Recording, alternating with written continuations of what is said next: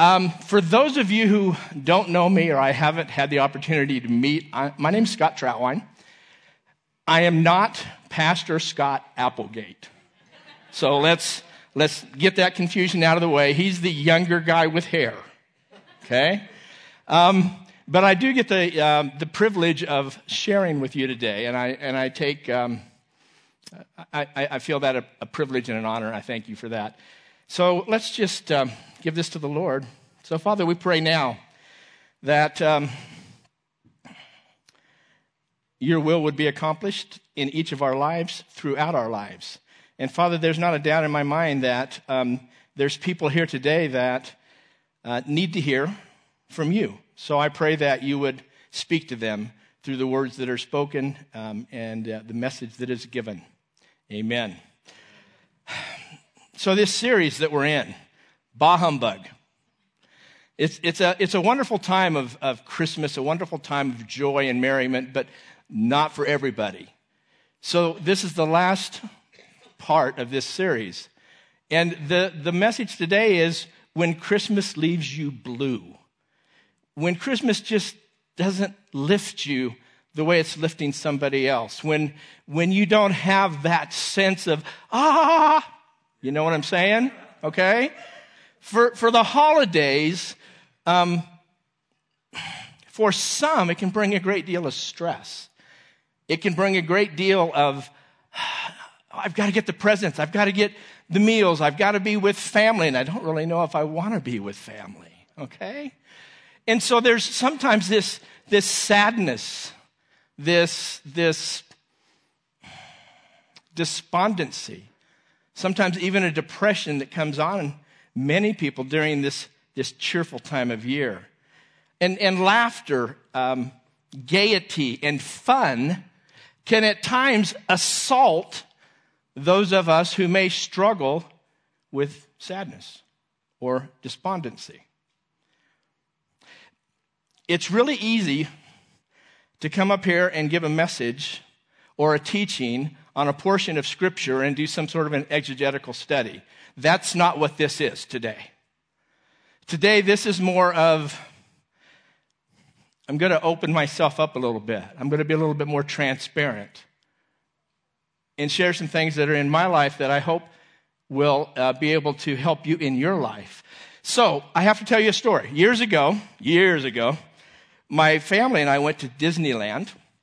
And you know, when you go to Disneyland, you buy these gifts or knickknacks or souvenirs, right? Yes. Yes? Yeah, thank you. Um, so we decided to buy coffee mugs with characters of Winnie the Pooh. So my wife gets a coffee mug. Guess who her character is? Tigger. My wife is the epitome of boing, boing, boing, boing, and that's her. Always on top of things. Guess what I got? Eeyore. Well, that figures. Yeah. And the reason for that is I have, throughout my life, struggled with despondency. Sometimes I'm just sad, don't always know why. It's a real struggle. And there's many of you, there's many in this room that I think have that same struggle. If you're truthful, you could say that this sadness, this emotional pain, sometimes overwhelms you as well. And, and listen,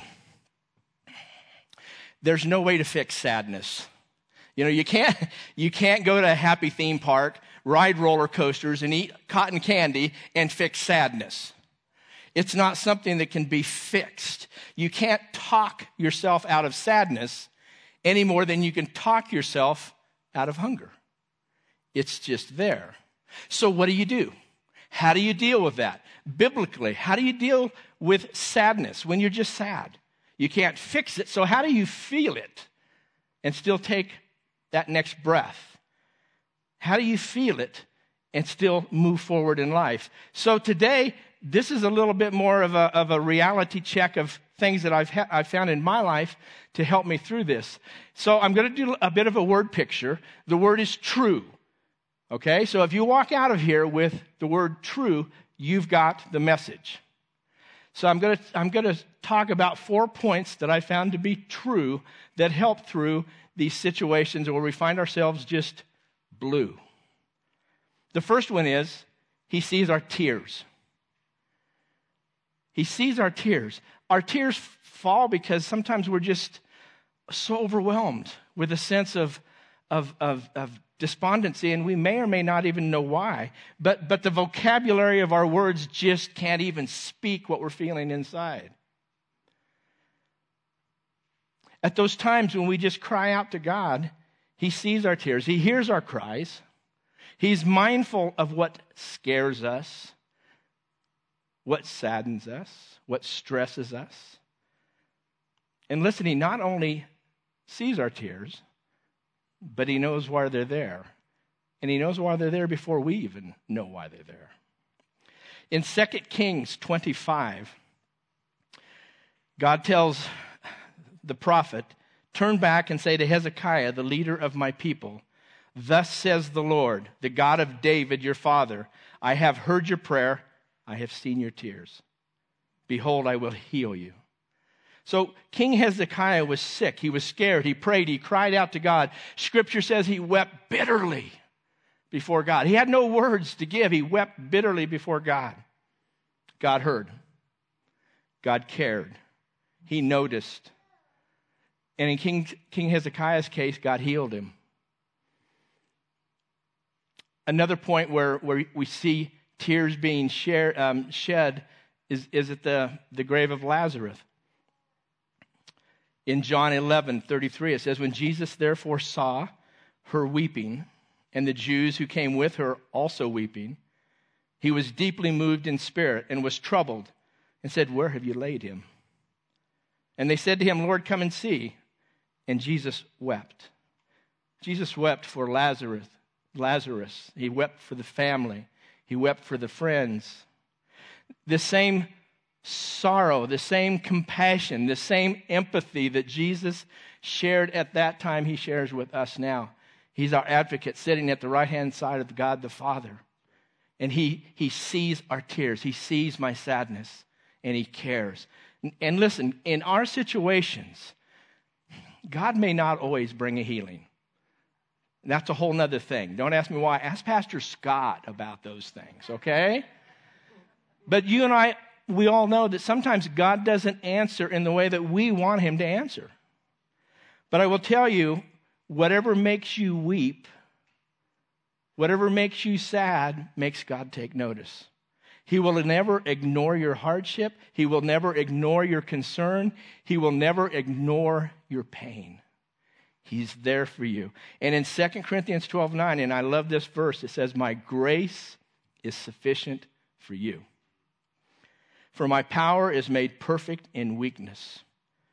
Therefore, I will boast all the more gladly of my weakness so that the power of Christ may rest upon me.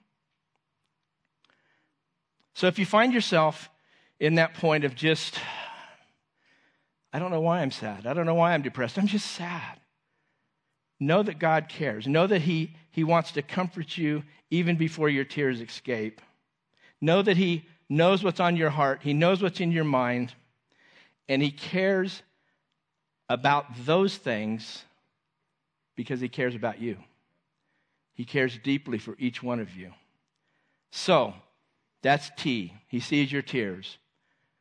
The next letter in the word true is an R. He created us for relationships.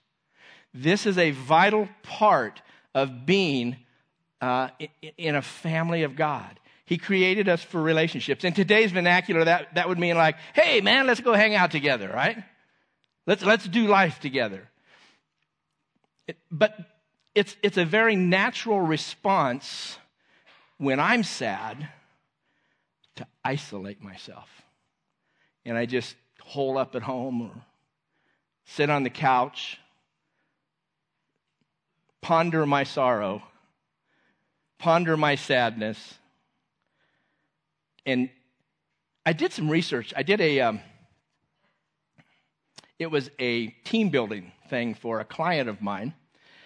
And in the research, I found that within us, there's this hormone called oxytocin.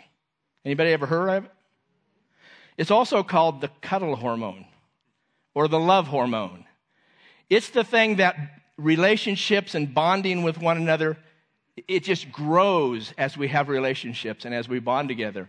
And it just brings all those really feel good moments into our lives. You know, we're created by God, right? Oxytocin was put there by God. So there's, there's a purpose for that. Um, so studies also show that when we retreat from others, when we pull away from others, that sadness, that despondency, that depression grows.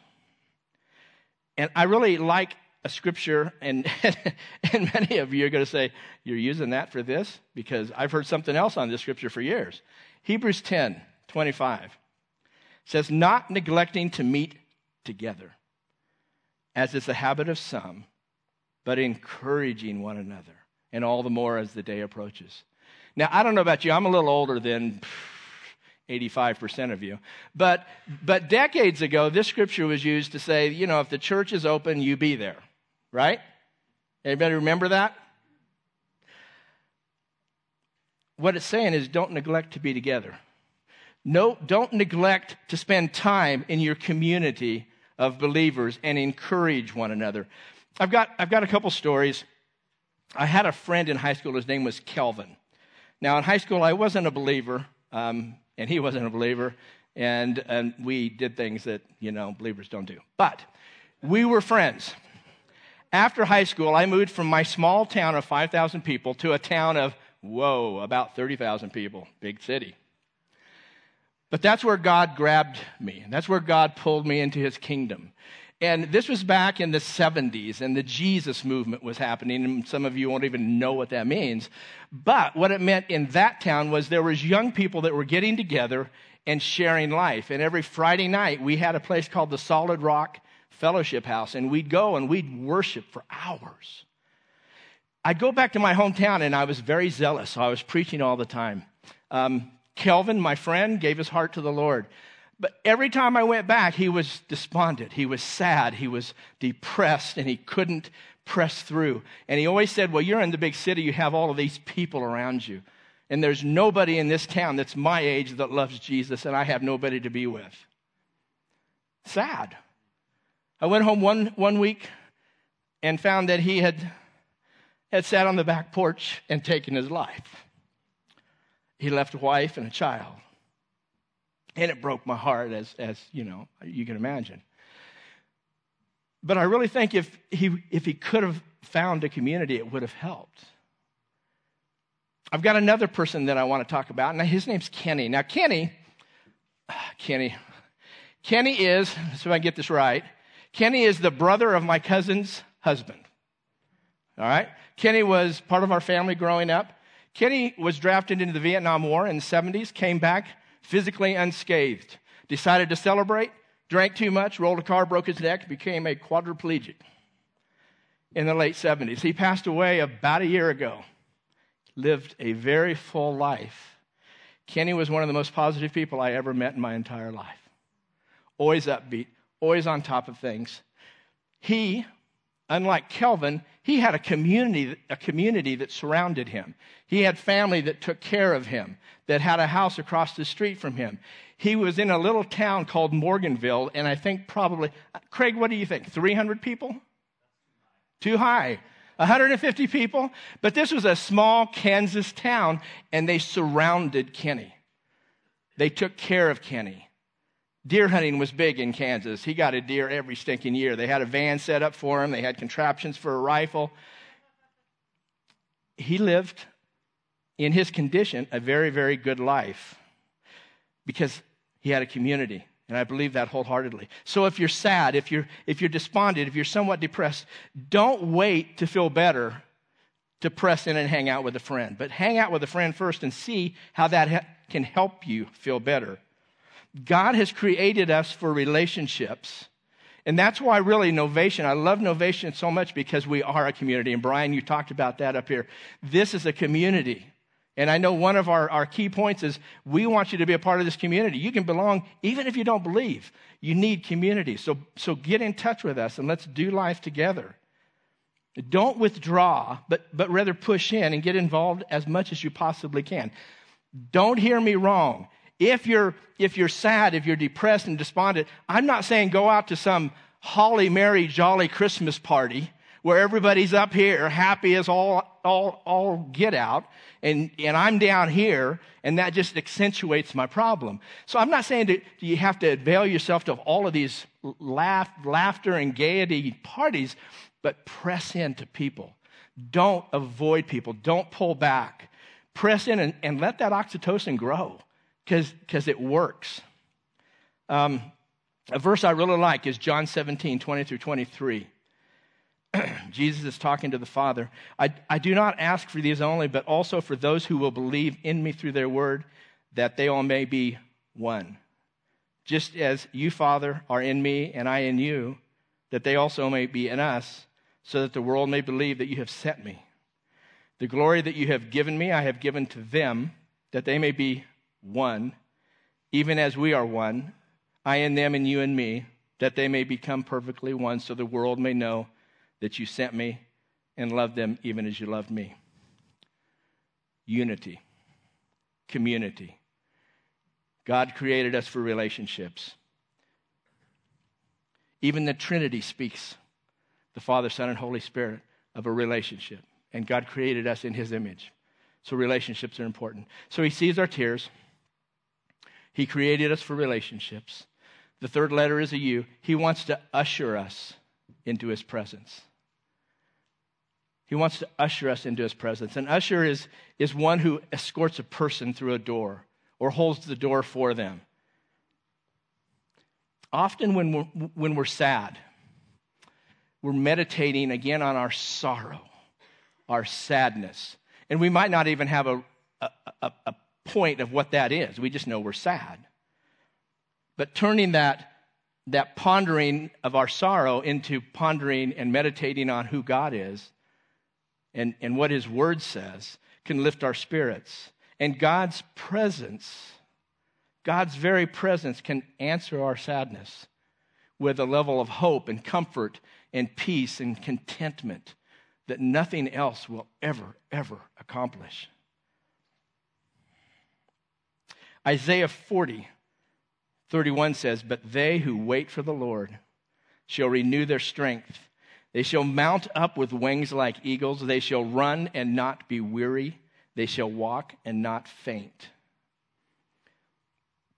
Well, okay, Scott, that's great, but I'm sad, I'm despondent, I'm depressed, and the last thing I want to do is open God's Word, meditate on His Word, or sit still before Him, and I, I just want to wallow in my sorrow.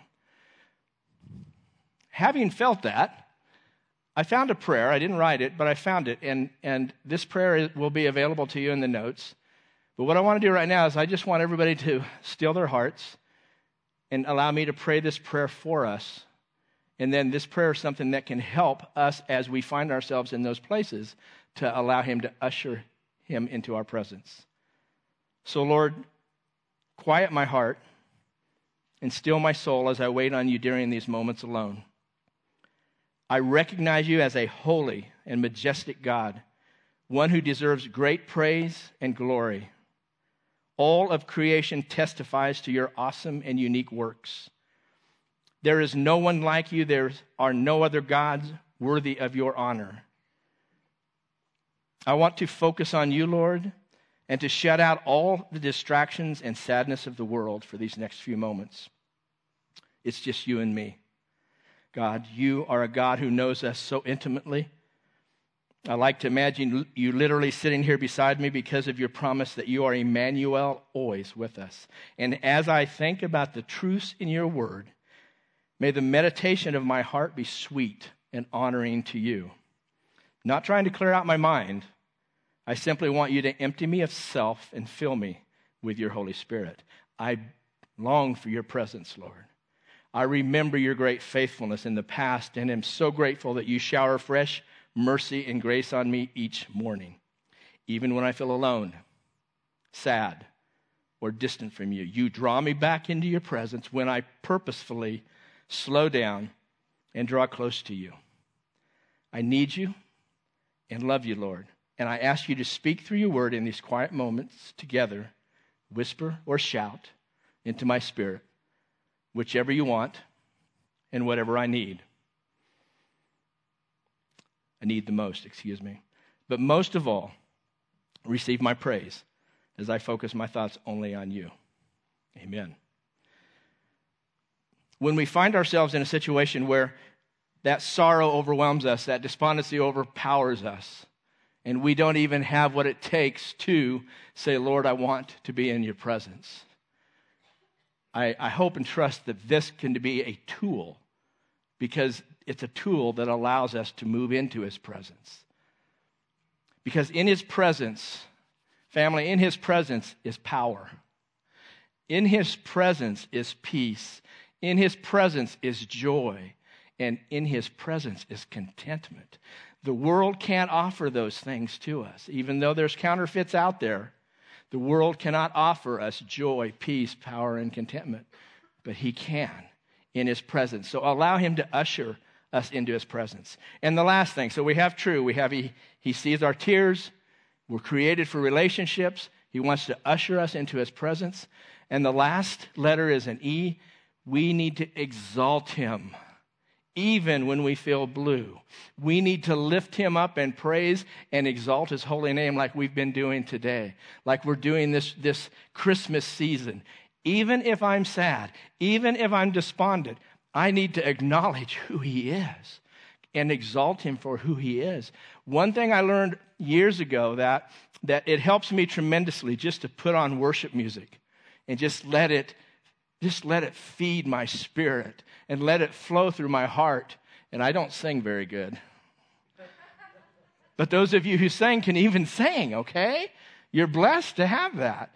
Um, but, but that music, that worship music, will just, it'll fill our hearts, it'll heal our wounds. So put on some, some worship music and, and just be in his presence and, and exalt him for who he is. When Jesus' disciples asked him how to pray in Luke 11, you know, he gave them the model prayer, the Lord's Prayer, and we're all very familiar with that. But you know, that first point in that prayer, it's not about provision. It's not asking for protection. It's not asking for healing. It's not even asking for forgiveness or reconciliation. What's the first thing in that model prayer? Hallowed be your name. Holy, holy is your name. God is holy, and, and we need to remember that and exalt him at all times because exalting him, even when we find ourselves blue, is a crucial step towards experiencing his joy and his peace. The scriptures are full of verses admonishing us to express our worship. Psalms is packed, inhabits the praises of his people. Come, let us sing to the Lord. Let us shout out aloud to the rock of our salvation. My lips will shout for joy when I sing praise to you. Sing to him, sing praise to him. I will sing to the Lord, for he is highly exalted. Oh, come, let us sing to the Lord. Let us make a joyful noise to the rock of our salvation. I will sing, sing of your strength. I will sing aloud of your steadfast love in the morning. Oh, my strength, I will praise you. Praise the Lord. Praise him in his sanctuary, in his mighty heavens, for his acts of power. Praise him for his surpassing greatness. Praise him with the trumpet, with the harp, the lyre. And Steve, hit those cymbals. Okay? Am I cutting in and out here? Okay. Um, so listen, I've asked Mike and the team to come up because this series of Bah Humbug is a very real element in people's lives. Not everybody is on top of things at the Christmas season. So I've asked Mike to come up and, and just allow us to exalt him in a time of celebration Get out of your way, guys. Um, in, in this time where we, we are celebrating the birth of our Savior, the birth of, of the Father's gift to us to bring reconciliation and forgiveness and, and a point of being able to be part of the family of God. That's what this season's about. The birth of Christ is great, but it leads to the cross right back here where he hung and atoned for our sins so that the wrath of God is not upon us, but the mercy is, of God is upon us because he made a way for us to be reconciled to him. So, for those of us who are blue during this season, remember what's true. Remember what's true. He sees our tears. We're created for relationships. Community is all important. Allow Him to usher us into His presence. And give Him praise and exalt Him always. So we're going to do that. We're going to exalt Him together. The, the, the fantastic worship team that we have here is going to lead us in, in some times of just, uh, just praising His name. So I ask you to stay to do that. Um, as always, when, when Mike dismisses us, there'll be people here to pray for you. And, and I just want to say to all of you, Merry Christmas. May God richly bless you. And remember, three days from now, is that right? Three days? Yeah.